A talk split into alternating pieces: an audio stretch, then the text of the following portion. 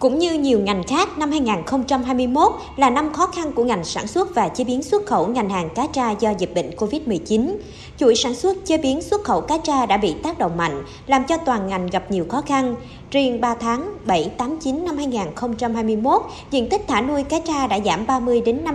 55% và sản lượng giảm tới gần 18% so với cùng kỳ năm 2020 do nhiều địa phương phải thực hiện giãn cách xã hội. Nhiều doanh nghiệp chế biến thủy sản tạm ngưng hoặc dừng hoạt động do không đáp ứng được gánh nặng chi phí và điều kiện ba tại chỗ.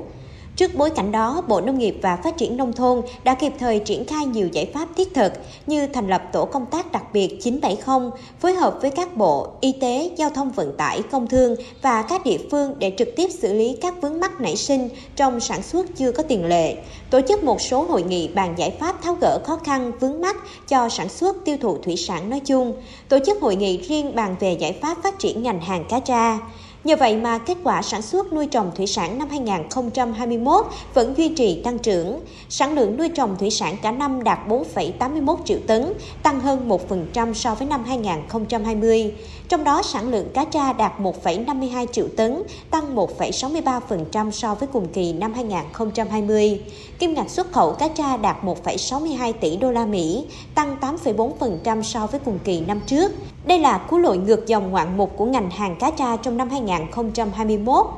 Tại hội nghị, các đại biểu cho rằng năm 2022 dự báo nền kinh tế Việt Nam sẽ tăng trưởng trở lại sau khi chiến lược tiêm vaccine cho toàn dân được thực hiện và dịch COVID-19 được kiểm soát. Nhu cầu thế giới đối với các mặt hàng thủy sản gia tăng sẽ là động lực thúc đẩy sản xuất phục hồi và tăng trưởng. Tuy nhiên, tăng trưởng nóng sẽ tiềm ẩn nguy cơ gây mất cân đối cung cầu và khả năng bùng phát những vấn đề về môi trường dịch bệnh trong nuôi trồng thủy sản. Tình hình thời tiết khí hậu có thể tiếp tục diễn biến bất thường, hạn hán xâm nhập mặn diễn ra sớm có thể làm tăng nguy cơ bùng phát dịch bệnh và gây khó khăn cho sản xuất. Vì vậy, cần có những giải pháp để khắc phục khó khăn, phát triển ngành hàng cá tra hiệu quả và bền vững.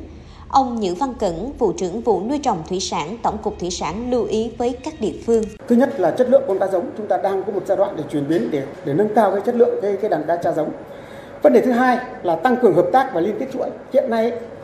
ngành cá tra chúng ta có 51% diện tích là thuộc kiểm soát của doanh nghiệp. Chúng ta có số còn lại 49% là các cơ sở nuôi nhỏ lẻ thì có đến 22% đã vào liên kết và như vậy chúng ta còn khoảng 27% là chưa có liên kết. Thì các cái địa phương làm tốt là hiện nay Vĩnh Long, Đồng Tháp, An Giang và Cần Thơ là có những cái liên kết chuỗi. Thế còn các tỉnh khác là Long An, Hậu Giang, Tiền Giang, Sóc Trăng thì có thể nói những tỉnh này cần phải lưu ý để chúng ta đẩy mạnh cái phát triển cái liên kết chuỗi.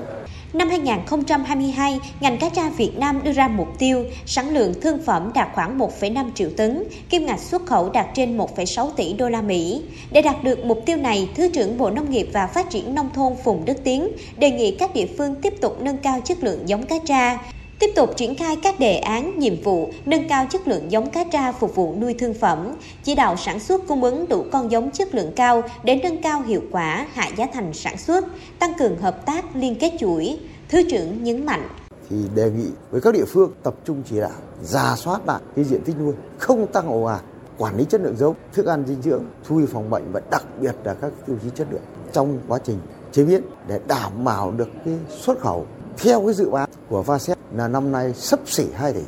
Nếu năm nay chúng ta thuận lợi